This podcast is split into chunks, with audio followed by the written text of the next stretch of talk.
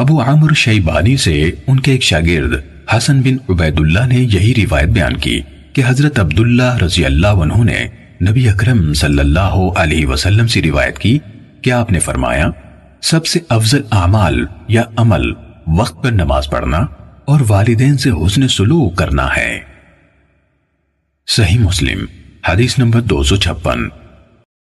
منصور نے ابو وائل سے، انہوں نے امر بن شرح سے، اور انہوں نے حضرت عبداللہ بن مسعود رضی اللہ تعالیٰ عنہ سے روایت کی، انہوں نے کہا، میں نے رسول اللہ صلی اللہ علیہ وآلہ وسلم سے پوچھا، اللہ کے ہاں سب سے بڑا گناہ کون سا ہے؟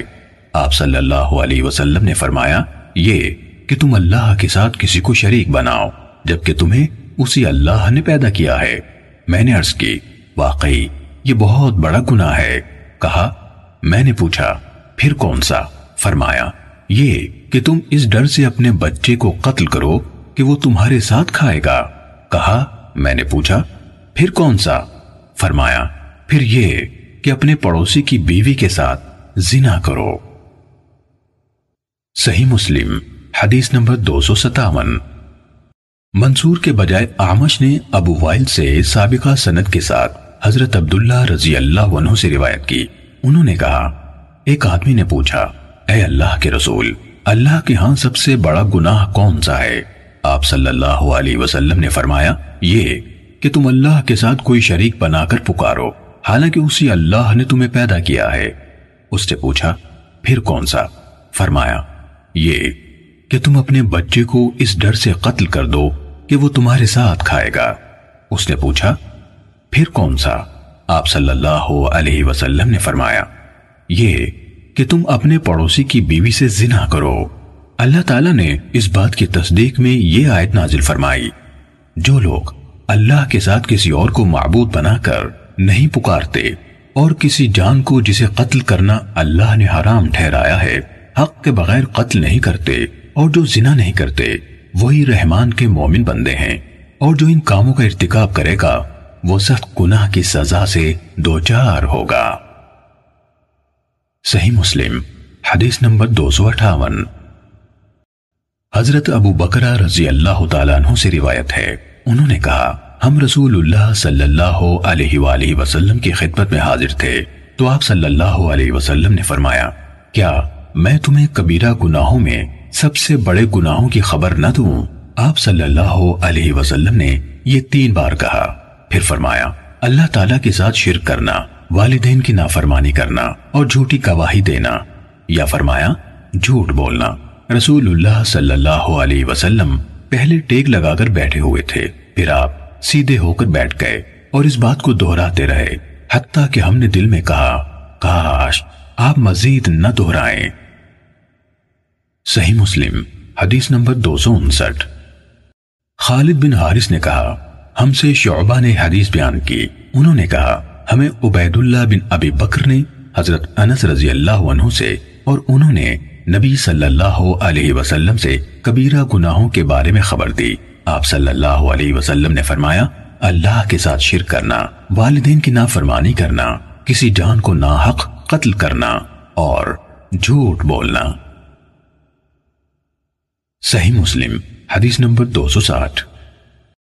محمد بن جعفر نے کہا، ہم سے شعبہ نے حدیث بیان کی، انہوں نے کہا، مجھ سے عبید اللہ بن ابی بکر نے حدیث بیان کی، انہوں نے کہا، میں نے حضرت انس بن مالک رضی اللہ عنہ سے سنا، انہوں نے کہا، رسول اللہ صلی اللہ علیہ وسلم نے بڑے گناہوں کا تذکرہ فرمایا یا آپ سے بڑے گناہوں کے بارے میں سوال کیا گیا تو آپ صلی اللہ علیہ وسلم نے فرمایا، اللہ کے ساتھ شرک کرنا، کسی کو ناحق قتل کرنا اور والدین کی نافرمانی کرنا۔ پھر آپ صلی اللہ علیہ وسلم نے فرمایا، کیا تمہیں کبیرہ گناہوں میں سب سے بڑا گناہ نہ بتاؤں؟ فرمایا، جھوٹ بولنا، یا فرمایا جھوٹی گواہی دینا۔ شعبہ کا قول ہے، میرا ظن غالب یہ ہے کہ وہ جھوٹی گواہی ہے۔ صحیح مسلم حدیث نمبر 261۔ حضرت ابو ہریرہ رضی اللہ تعالیٰ عنہ سے روایت ہے کہ رسول اللہ صلی اللہ علیہ وسلم نے فرمایا، 7 تباہ گن گناہوں سے بچو۔ پوچھا گیا، اے اللہ کے رسول، وہ کون سے ہیں؟ فرمایا، اللہ کے ساتھ شرک، جادو، جس جان کا قتل اللہ نے حرام ٹھہرایا ہے اسے ناحق قتل کرنا، یتیم کا مال کھانا، سود کھانا، لڑائی کے دن دشمن کو پشت دکھانا یعنی بھاگ جانا، اور پاک دامن بے خبر مومن عورتوں پر الزام تراشی کرنا۔ صحیح مسلم حدیث نمبر 262۔ یزید بن عبداللہ ابن حاد نے سعد بن ابراہیم سے، انہوں نے حمید بن عبد الرحمن سے، اور انہوں نے حضرت عبداللہ بن عمر بن عاص رضی اللہ عنہما سے روایت کی کہ رسول اللہ صلی اللہ علیہ وسلم نے فرمایا، آدمی کا اپنے والدین کو گالی دینا کبیرہ گناہوں میں سے ہے۔ صحابہ کہنے لگے، اے اللہ کے رسول، کیا کوئی آدمی اپنے والدین کو گالی دیتا ہے؟ فرمایا، ہاں، انسان کسی کے باپ کو گالی دیتا ہے تو وہ اس کے باپ کو گالی دیتا ہے، جب یہ کسی کی ماں کو گالی دیتا ہے تو وہ اس کی ماں کو گالی دیتا ہے۔ صحیح مسلم حدیث نمبر 263۔ شعبہ اور سفیان نے بھی سعد بن ابراہیم سے اسی سند کے ساتھ اسی طرح حدیث بیان کی ہے۔ صحیح مسلم حدیث نمبر 264۔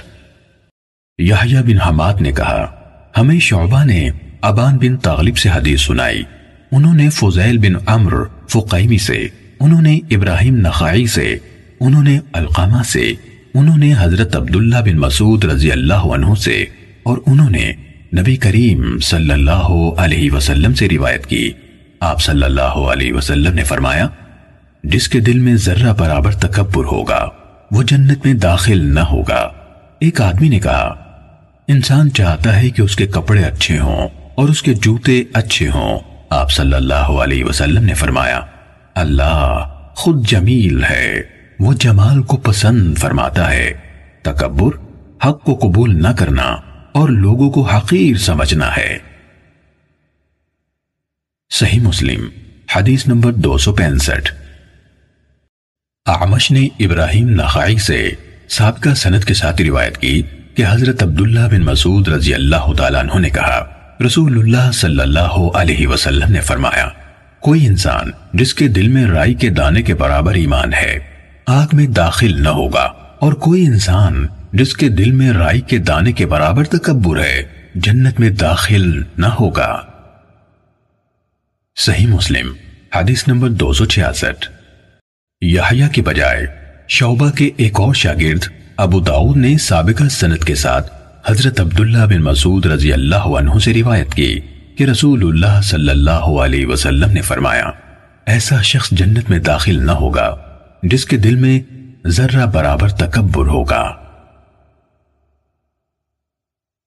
صحیح مسلم حدیث نمبر 267۔ عبداللہ بن نمیر اور وقیع نے اعمش سے، انہوں نے شقیق سے، اور انہوں نے حضرت عبداللہ رضی اللہ عنہ سے روایت کی۔ وقیع نے کہا، عبداللہ بن مسعود رضی اللہ عنہ نے کہا، رسول اللہ صلی اللہ علیہ وسلم نے فرمایا، اور عبداللہ بن نمیر نے کہا، عبداللہ بن مسعود رضی اللہ عنہ نے کہا، میں نے رسول اللہ صلی اللہ علیہ وآلہ وسلم سے سنا، آپ فرما رہے تھے، جو شخص اس حالت میں مرا کہ وہ اللہ کے ساتھ کسی چیز کو شریک ٹھہراتا تھا وہ آگ میں داخل ہوگا، اور میں یعنی عبداللہ نے کہا، جو اس حالت میں مرا کہ وہ اللہ کے ساتھ شرک نہ کرتا تھا وہ جنت میں داخل ہوگا۔ صحیح مسلم حدیث نمبر 268۔ ابو سفیان نے حضرت جابر رضی اللہ عنہ سے روایت کی کہ ایک آدمی نبی اکرم صلی اللہ علیہ وسلم کی خدمت میں حاضر ہوا اور پوچھا، اے اللہ کے رسول، واجب کرنے والی دو باتیں کون سی ہیں؟ آپ صلی اللہ علیہ وسلم نے جواب دیا، جو کسی چیز کو اللہ کے ساتھ شریک نہ کرتا ہوا مرا وہ جنت میں داخل ہوگا، اور جو اللہ کے ساتھ کسی چیز کو ٹھہراتے ہوئے مرا وہ دوزخ میں داخل ہوگا۔ یعنی توحید جنت کو واجب کر دیتی ہے اور شرک دوزخ کو۔ صحیح مسلم حدیث نمبر 269۔ ابو ایوب غیلانی، سلیمان بن عبید اللہ اور حجاج بن شاعر نے کہا، ہمیں عبد الملک بن عمر نے حدیث سنائی، انہوں نے کہا، ہمیں قرہ نے ابو زبیر کے واسطے سے حضرت جابر بن عبداللہ رضی اللہ عنہ سے حدیث سنائی کہ میں نے رسول اللہ صلی اللہ علیہ وسلم کو یہ فرماتے ہوئے سنا، جو کوئی اس حالت میں اللہ سے ملے کہ وہ اس کے ساتھ کسی چیز کو شریک نہیں ٹھہراتا تھا، وہ جنت میں داخل ہوگا، اور جو اللہ سے اس حالت میں ملا کہ اس کے ساتھ کسی چیز کو شریک ٹھہراتا تھا وہ آگ میں داخل ہوگا۔ ابو ایوب کی حدیث کے الفاظ میں ابو زبیر نے حدثنا جابر نے میں حدیث سنائی کے بجائے عن جابر سے روایت ہے کہ الفاظ سے حدیث بیان کی۔ صحیح مسلم حدیث نمبر 270۔